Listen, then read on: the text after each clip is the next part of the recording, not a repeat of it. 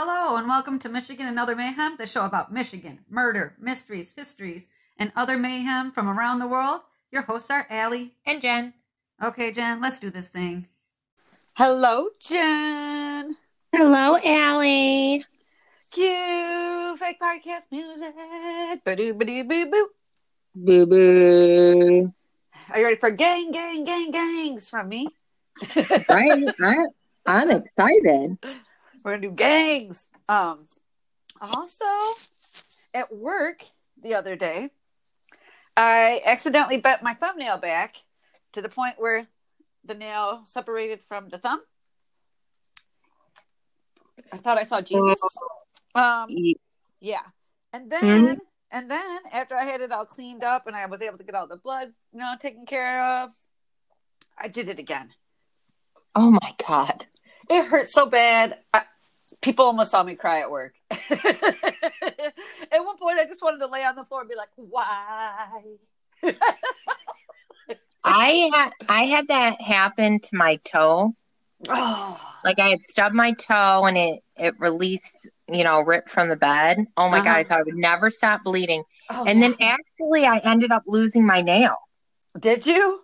Yeah, and it took a while, but then my na- just all of a sudden I took my sock off one day Uh-huh. and my nail came off. Oh my gosh! I'm like, you got to be kidding me. And then I read about it that trauma to your nail can Yeah. cause it to fall off, and it took a long time for it to grow back. Oh my gosh! Well, I sent your brother a text like, "I just hurt my thumbnail really bad. I need like a hug and some attention." And he was like, "Okay." So when I got home, he was like, "All right, what kind of attention do you need?" I'm like, "I'm gonna need uh." We're gonna need some nail clippers. He was like, "All right." I was like, "Some neosporin." he was like, "Okay." I was like, "And a leather strap for me to bite down on." and he trimmed what what part of the nail he could, but I'm the whole time like, "Ow, oh, ow, oh!" Oh my god, yeah. it That's was horrible.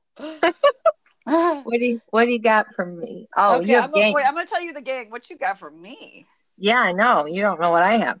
Um, I have the murders at the VA hospital in Ann Arbor, 1975. Oh shit. Okay, let me go first. Let me go first. Yep. And then I want you to tell me about the murders because I actually have never heard of that before. I didn't either. Okay, I was like, good. I'm not the only one. Yep, So I'm gonna tell one. you about the Flathead Gang. Now, at one point, I made a note of myself to write down why they're called the Flathead Gang, but wherever that info went, I don't know where it is. but I got it from Mur- I got info from Murderpedia, Wikipedia, State Killings in the Steel City.org. Okay. the Almanac.net and DetroitNews.com. And here we go. Paul Jaworski, he was born, born Paul Polzinski in Poland in 1900. And his parents immigrated to America when he was five years old in 1905. His parents were Catholic, but Paul declared himself an atheist. And he became a well known gangster in Ohio, where he grew up. And in his early 20s, he became the leader of the Flathead Gang, and he changed his last name to Jaworski. And it, I don't know why. But the Flathead Gang, they had um, really famous crime sprees and robberies that covered Pennsylvania and Michigan. So at first, the robberies that were attributed to the Flathead Gang, they're like really small robberies, you know, inconsequential, just sticking up a few people. And then they shifted into high gear December 23rd, 1922. And as soon as I saw December 23rd, I'm like, you're fucking up somebody's Christmas. You're traumatizing the shit out of somebody around Christmas. And that is extra bad. So, yes. December 23rd, 1922, there was a robbery. They did a robbery and a murder in Beetle, Pennsylvania. Payroll clerk John Ross Dennis was shot while being robbed of $23,000. And at first I was like, was it worth $23,000? But then I looked up what $23,000 was in 1922. Do you, do you want to even kind of guess? Oh, that's got to be like 500,000. Close. Okay, you guessed way better than I did. It's three hundred and forty-one thousand six hundred. Uh, yeah, six hundred and forty-one dollars. And I was like, what? And he was carrying this money for his employer, the Pittsburgh Coal Company. Now, this large amount of money from the heist seemed to like satisfy the crew, and they were inactive for about three years. either okay, so either they're inactive or they did smaller petty crimes that weren't attributed to their gang because there's nothing in the police blotters, nothing in the newspapers. But by Mhm. December 24th, 1925, so I'm like, oh, you're fucking up another fucking Christmas? like, God. The Flathead Gang were again a part of a robbery and a murder. While in Pittsburgh, Pennsylvania, a payroll clerk named Isaiah L. Gump was killed while working for the Pittsburgh, Pittsburgh Terminal Coal Company. And this time they're able to take $48,000. $48,000 in December in 1925 was over $700,000 in today's money. So Wow. they drive off in this Lincoln touring car. That's it. They don't catch them. Now, sometime between that Christmas Eve murder and a robbery in the spring of 1927, so sometime between Christmas Eve 25 and spring of 27, there's a fallout between the gang members. And Paul Jaworski shot and killed fellow Flathead member Jack Wright. And the rumor is they were arguing over the way the money had been divided. The loot had been divided after the heist. Jack felt like he, other people were getting a bigger cut and that he, you know, put in a lot of time and deserved more money. And Paul shot him and killed him. So, Hmm. March 11th, 1927, the Flathead Gang committed the first armored car bombing in history. Yeah. Oh wow. The first gang, the so the gang s- stole 500 pounds of black powder from a nearby mine, uh, like a nearby mining company, and then they waited. They had buried it in the ground. This the Brinks, because Brinks Company is actually that old, had two armored cars that were driving payroll money to the mining company. And okay, three three articles I read listed three different mining companies that the money belonged to. So I'm not going to even pretend.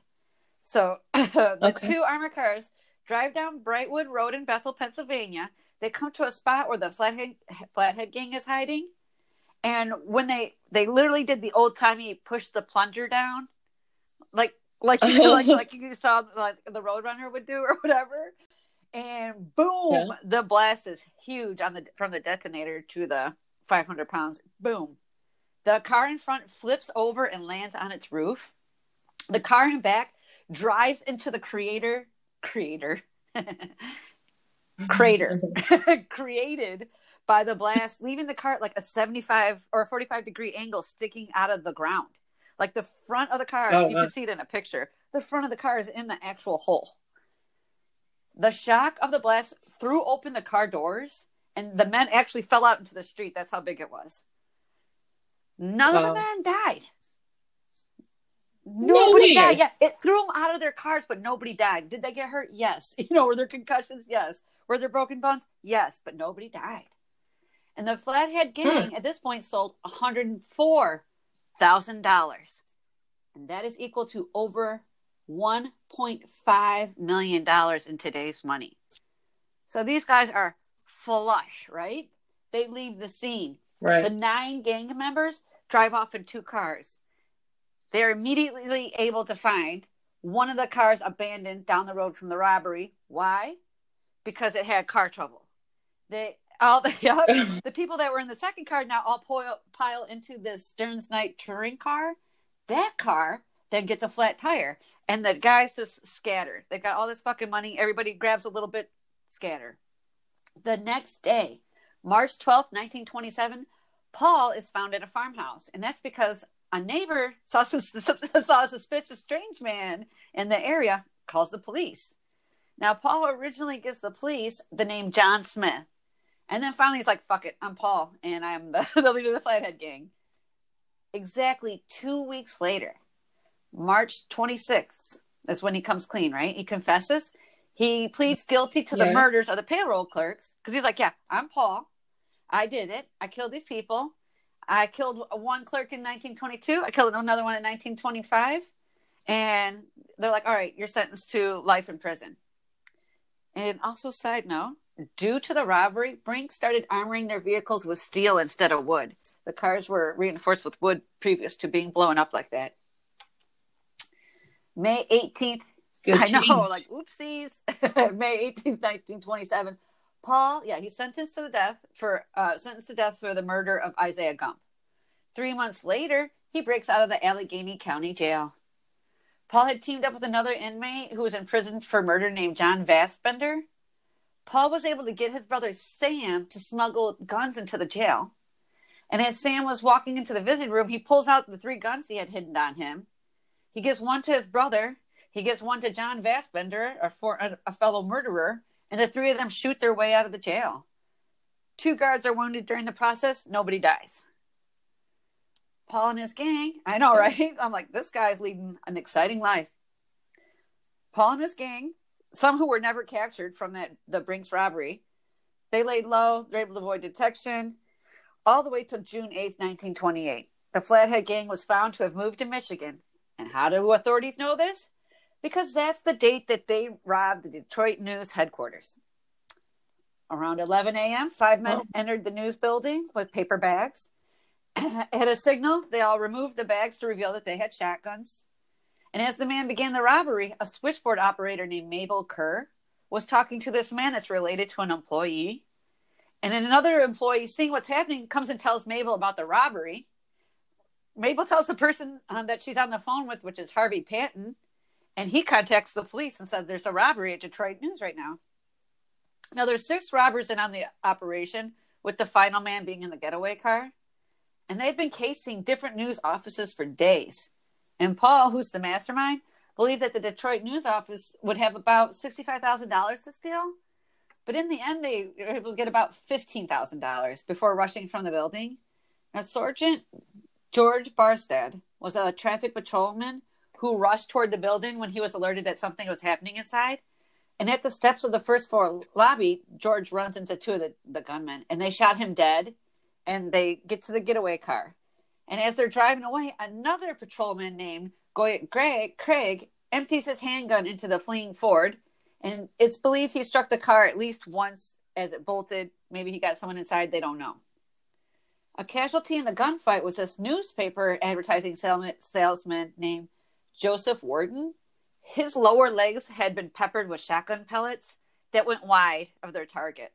He'd been approaching the news, um, the newspaper building where he worked, and he has no idea that anything's wrong until he gets shot in the legs. Two of the gangsters with Paul, named Thomas Polzinski, who had the alias of Thomas Palace, and Harry Watson, they were captured and brought into the Detroit, um, brought in for the Detroit News robbery. They were both convicted for their portion of the crime, and they're sentenced to life in prison. Paul remains uncaught at this point. One article said that okay. Paul was caught in Cleveland, Ohio on September 14th, which is three months after the Michigan shootout. Another article said that he was caught September 13th in Detroit, Michigan. And after like eight articles, I'm not fucking joking, the answer is September 13th in Cleveland, Ohio. I was like, you bastards. so in the end, oh my god, it's the beginning of September of 1928. Paul was in the shootout when was in a shootout with police officers Anthony Wazorska and Officer George E. Effinger. Anthony was killed during the gunfight and George was wounded. Paul was shot in the head, but it must have been a glancing blow because he survives. Yes. Oh, wow. A bench a bystander named Benjamin Mastrick is wounded by a stray bullet. At the time that Paul was caught by the police, he had been with his gang and they were planning to storm the Allegheny jail to free his brother Sam. So when Paul gets caught, though, the jailbreak is canceled. Paul was indicted for murder okay. for Officer Anthony was why Sordzik, I could not say his name, in Ohio. In October 28th, Ohio agrees to extradite to the state of Pennsylvania for the murders of those payroll employees. Pennsylvania carries the death penalty, which Paul has now been sentenced to due to the murders of the payroll clerk and his earlier jailbreak. Paul tried to claim insanity, the insanity defense to avoid the death penalty, but it failed.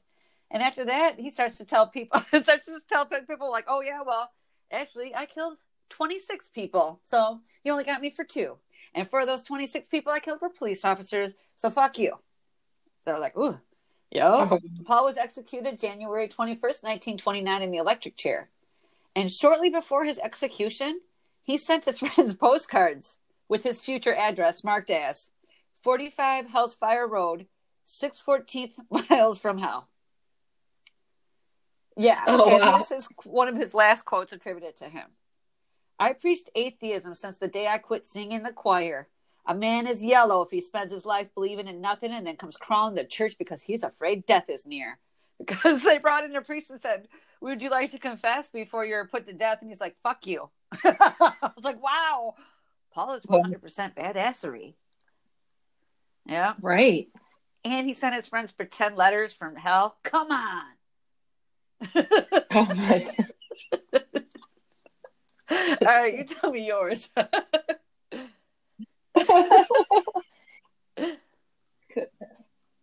So in 1975, 10 patients died at the VA hospital in Ann Arbor. Wow. And, it, and they died in like a three month period. Oh, so that's an uptick, right? And- okay. Yep, from respiratory failure. One day, three patients in a really short period of time in the same day required emergency care because they went into respiratory failure.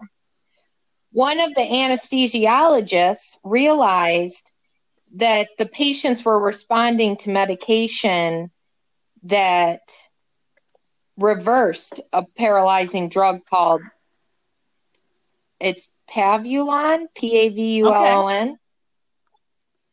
And the anesthesiologist contacted the FBI Oh shit. because how yeah, because this shouldn't be they shouldn't be being able to recover from this respiratory failure from this Okay. drug. Him to believe somebody was doing something I Bad. It. I get it.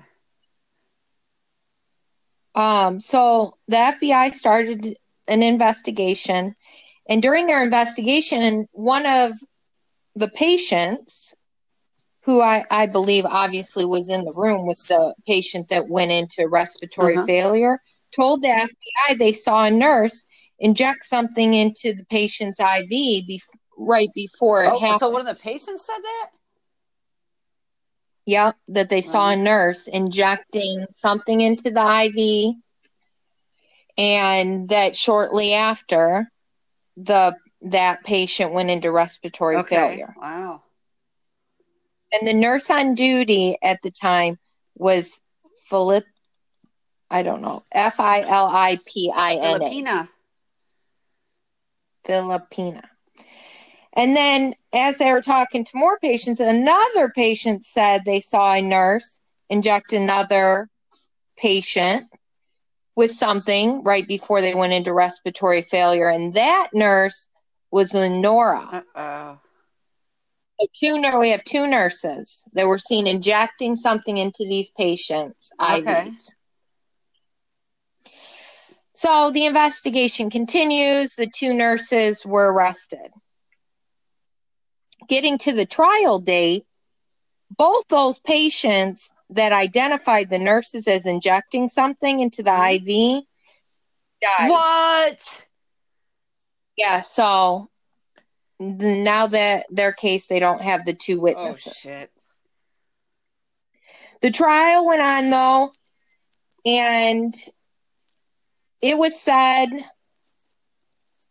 a, a lot of articles about how the whole trial had a lot of racial stuff in it. Okay. Because the I'm gonna guess because the Even for- nurses um weren't Are Yeah, Filipino. okay.